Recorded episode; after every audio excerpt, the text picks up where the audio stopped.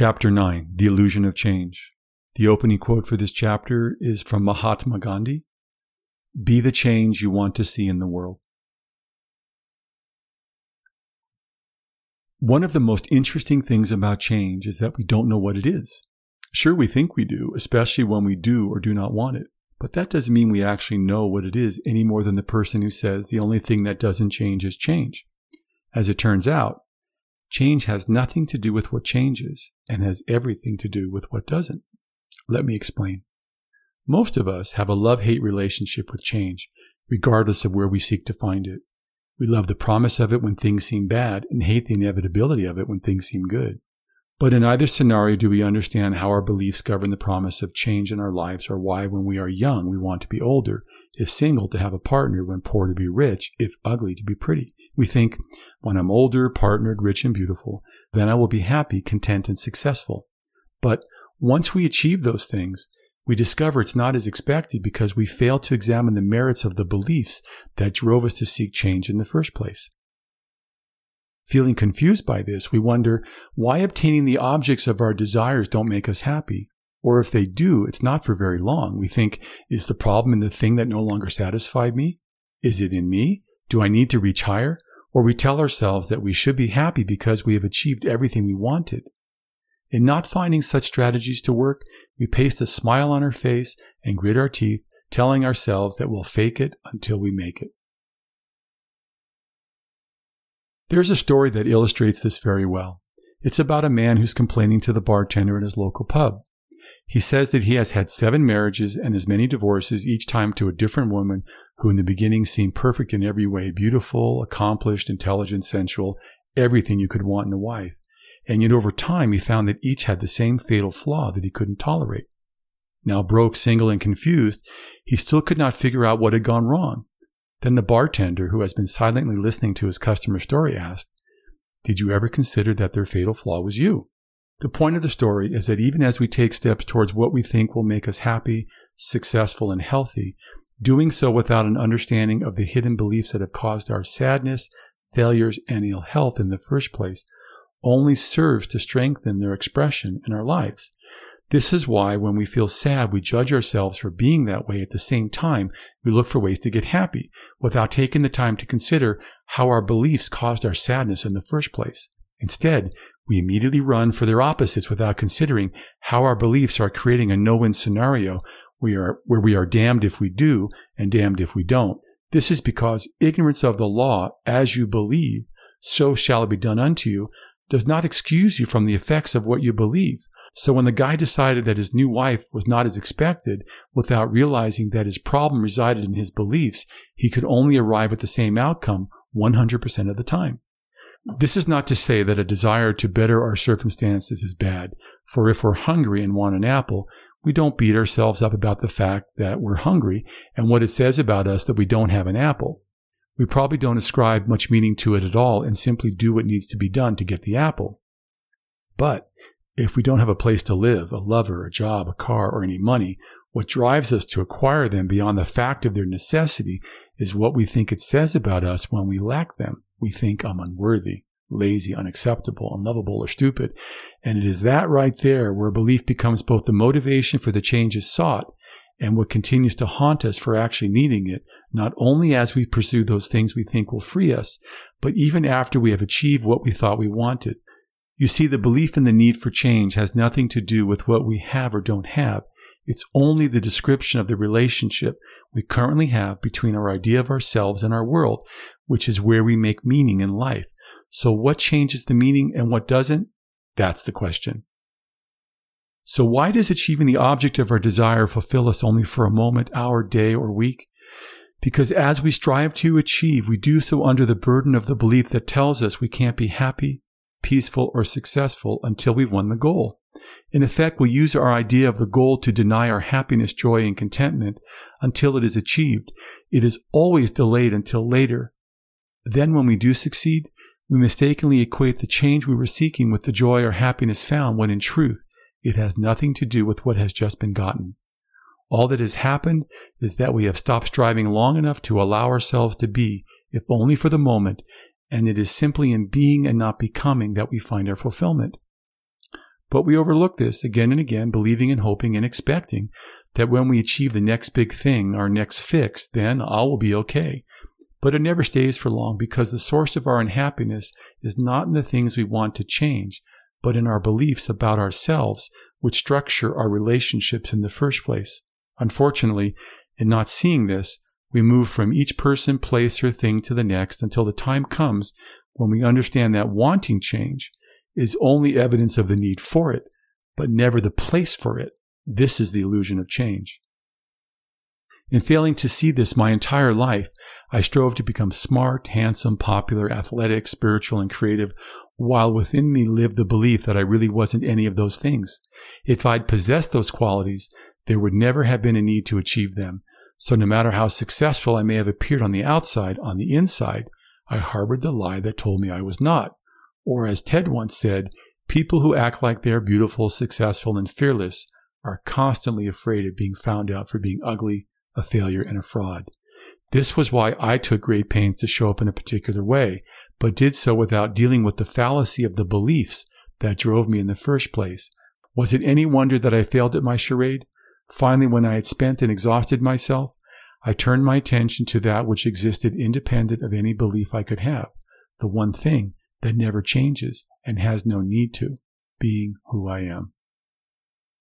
Do you remember the movie Groundhog Day? Bill Murray plays the part of an arrogant, insensitive, and self-centered weatherman who gets stuck in a repeating loop of time while doing a story on the annual Groundhog Day celebration in Punxsutawney, Pennsylvania. During his time there, roughly 40 days, he is doomed to relive the same day over and over again, despite trying everything he could to change the nature of his circumstances manipulation, escape, crime, even several forms of suicide. But each morning he wakes up exactly where he did the day before. It's always Groundhog Day. First, he's incredulous that things seem the same. Then he becomes indignant that others are clueless to his eerie case of deja vu. Next, he indulges himself in every sensual experience he can imagine sex, food, money. Safe in the knowledge that no matter what he does today, tomorrow will begin exactly as it has so many times before. Gradually, he realizes that nothing he does makes any difference in his life and resigns himself to his potentially eternal dilemma. But then, he discovers he can make a difference in the lives of others. Determined to do good, he keeps to a strict schedule so that each day he can catch the boy who falls from a tree, practice the Heimlich maneuver on the man choking in a restaurant, and try to save the old homeless guy from his timely death.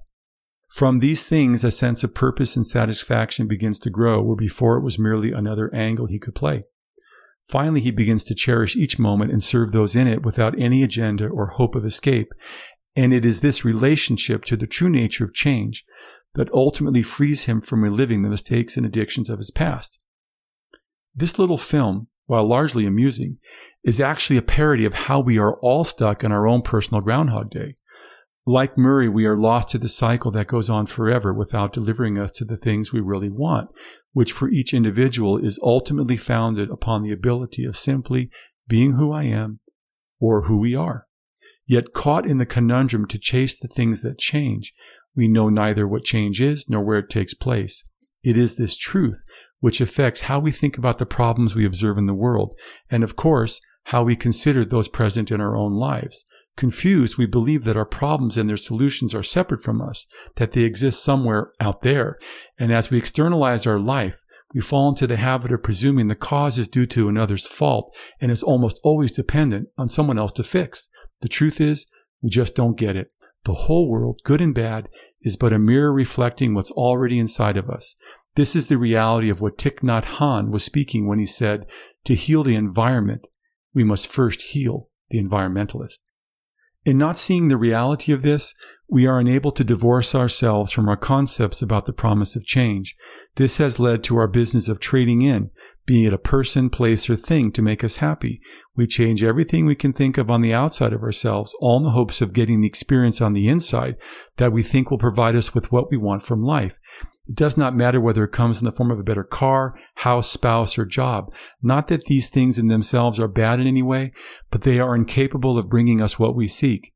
It shouldn't be any surprise then that after some time has passed, be it a moment or in my case, 30 years, that we find ourselves unhappy or exactly where we started yet again. And we wonder, how is it possible that so little progress has been made after all the effort we've exerted? Why does this keep happening to me? We ask. And when will my life change? Until we question the belief that fuels our desire for change, we will continue to miss what it is, where it takes place, and who causes it, dooming ourselves to trade in, trade up, and shop till we drop as we perpetuate the illusion of changing what appears to be out there. Anybody who knows me can tell you that I've never been a person who ever cared much for shopping. And yet I also fell prey to this vicious cycle when finding it difficult to plot my course towards being who I was and having what I wanted. I too kept trying to change what was on the outside, hoping I would suddenly arrive at being who I am. But the who part kept eluding me. The having part, however, was something tangible that I could practice, and I did by sensing into the content of my experience to discern whether I wanted the new suit, shoes, vacation, wristwatch, gym membership, or skis. I allowed everything to become subject to the process of feeling into what I could know about the things I wanted. Next, I would take steps towards acquiring them in the same way I had learned to introduce the content of my experience into the communications process. In this sense, the dialogue was with the environment and towards the things in it, which I gave myself permission to acquire. Did having any of these things help me to be who I am? Not a bit. But for a time, the experiment provided me with the illusion of change until I realized that we always end up where we start. By 1984, I had spent more than a dozen years meditating and attending spiritual retreats. I lived with my wife and our daughter in Scotts Valley, just up the road from an ex wife of one of Apple's founders. We lived on an acre of land from which we could see Santa Cruz Bay, and I worked at a job I was good at that made no sense to my life. Disappointment and masked anger set the tone of my daily experience as I drove towards the freeway on my way to work. Many were the mornings where, upon rounding the corner out of sight of oncoming cars, houses, and pedestrians, I would scream out at the top of my lungs the frustration that had become my life. I did not feel enlightened or centered or happy. I felt like crap. I was a fraud, filled with a seething revulsion for myself, a curious condition for a long time spiritual practitioner. Despite how I felt on the inside, I imagined my life looked pretty good from the outside, which only served to exacerbate the lie I could not escape. I was supposed to be a spiritual person. I was supposed to have my life together by now. Can you imagine me giving lectures on the benefits of meditation when I was such a train wreck who thought everyone else had their act together and I was the only one who was such a screw up? So in struggling to find my way to the life I thought I wanted, I began looking for clues in the behaviors of employees, executives, and coworkers to see how they too were pretending or failing. And if they were, then at least I wouldn't be the only one and maybe I could relax. With this intention, I observed how people would accept a new job with the promise of a better future only to be out of work when the funding ran out. I observed VPs, CEOs, and VCs employ tactics of fear, overtly or subtly, to pressure those in their charge to work longer, harder, better. To me, this seemed to be a waste of human and financial resources that only motivated a system that was designed to serve those at the top of the financial food chain, the venture community. Sure, a few people made money, but the majority did not. Most would float from one startup to another as they sought better working conditions, projects, compensations, or responsibilities. Many acted as if their pot of gold lay just around the next quarter or through the next market window, working themselves and their organizations to the bone without realizing the nature and purpose of change that operated within their endeavors. Instead, each chased their version of success by trading up their jobs the same way one did with beliefs, spouses, houses, and cars, all the while believing that this time it would be different. In the midst of this, recruiters like me made good money, placing people in startups and then recruiting them out when they fell apart. Safe on the outskirts of the industry we served, we remained free to choose when and what to work on, and while being on the outside offered a type of freedom.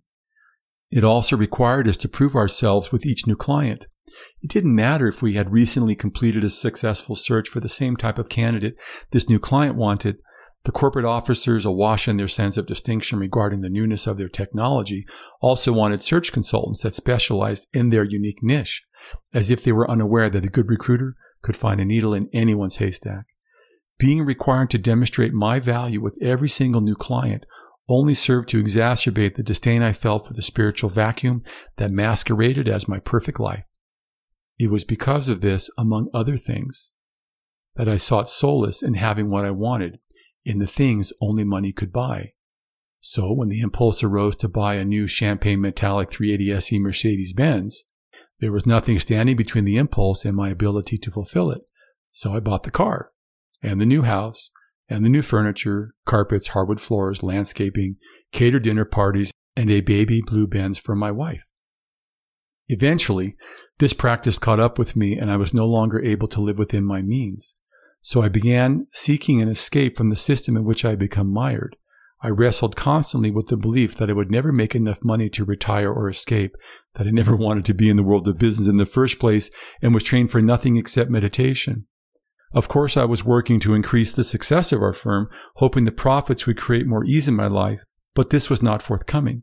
Every time I trained another group of recruiters, it was at the expense of my billings, leaving me in debt to the company and needing to play catch up every nine months. To make matters worse, as the members of my team became more successful, each navigated to a role that served them best.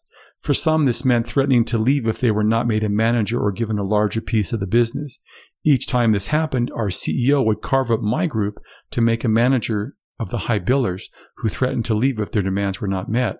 At one point, I had a group of 17 people reporting to me, and in one day it was reduced to three, as others inherited the fruits of my efforts. Even though over a dozen years had now passed, nothing had really changed. I still didn't know how to do my life. Here I had been doing all the right things, but was failing at everything. Frustrated with my job and my spirituality, I frequently found my mind turning to the idea of moving to Fairfield, Iowa, to the meditation community that was home to Maharishi International University, hoping that life in the spiritual community might be the salvation for the perpetual dead end that had become my life. Every day the thought would hammer my mind, move to Fairfield, move to Fairfield, move to Fairfield. But I never took it seriously until five days after I bought that shiny new Mercedes Benz. Coming down the hill towards Los Gatos, as I had so many times before, I noticed that the traffic was backed up for miles ahead. Instinctively, I take the Lark Avenue exit to find a less congested route to work. As my car comes off the freeway, I come to a stop at the top of the ramp, waiting my turn to merge with the traffic coming from my left. In front of me, there's a line of cars waiting to turn left and go north on 880. As I wait my turn to enter the flow of traffic, the guy in the car at the head of the line waves me through. Gratefully, I accept his courtesy, enter the flow of traffic, and am suddenly blindsided by a Datsun 280Z that has swerved wide around the line. As our cars meet, I hear no sound, feel no force, or sense anything besides the silent pirouette of our collision. When my car finally comes to a stop, my first thought is, that's it, I'm moving to Fairfield. A few weeks later, as if on cue, I receive a call from one of the men I'd met during the advanced course I attended prior to losing my job with New Homes magazine. He tells me that Maharishi is asking practitioners of the TM-Sidhi program to relocate to Fairfield in order to participate in a group peace practice designed to avert the signs of war and destruction that would otherwise come. Hearing this, I need no convincing. Everything that had been happening in my life only served to convince me that the world of business was destitute and soulless, and that the only wealth worth acquiring was spiritual. And now I have been called to spiritual duty, providing the means to escape my frustrations. My wife and I decide to answer the call. Lying in bed that night, I calculate how I could afford to make the move by selling our cars and house to retire our debt, thinking that the lower cost of living would permit a more comfortable and stress free existence.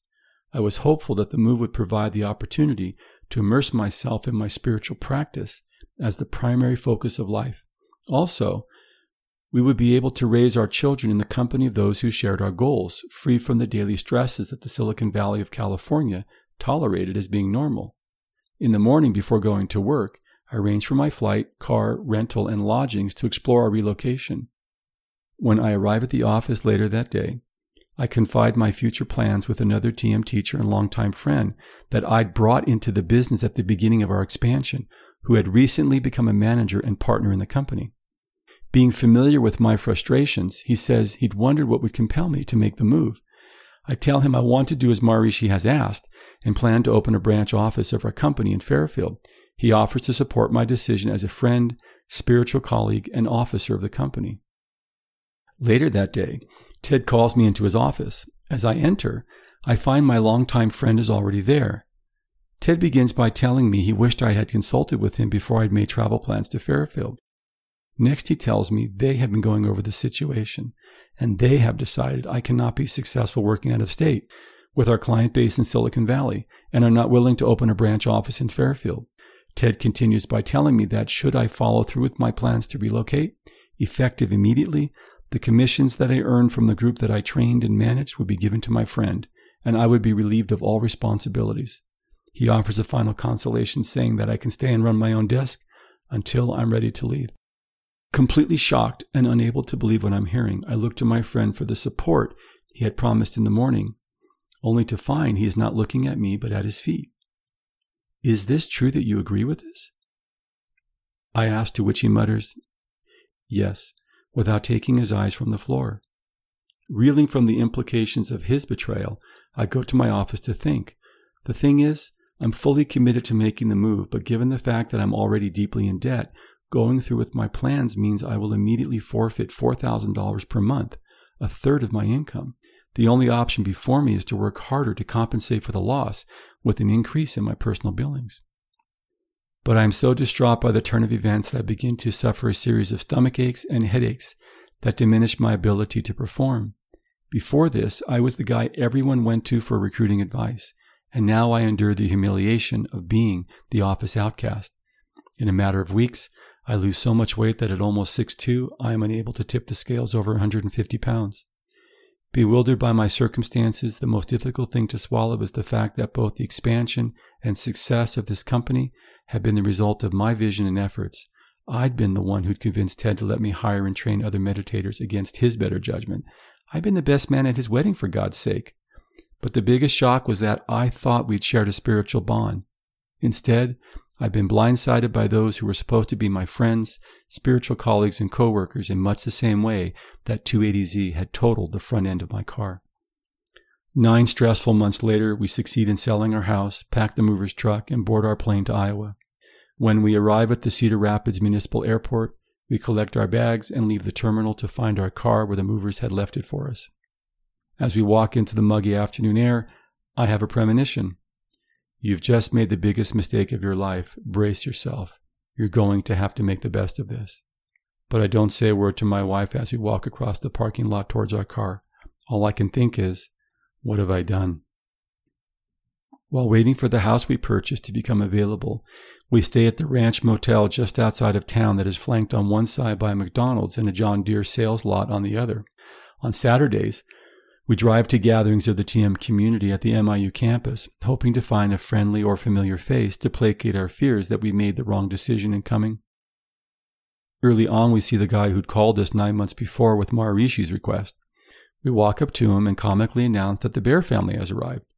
He looks up from his casual conversation with the person next to him, says hello, followed by a few words, and then returns to his previous discussion. All the enthusiasm he originally offered in encouraging us to come share in this idyllic community seemed completely forgotten.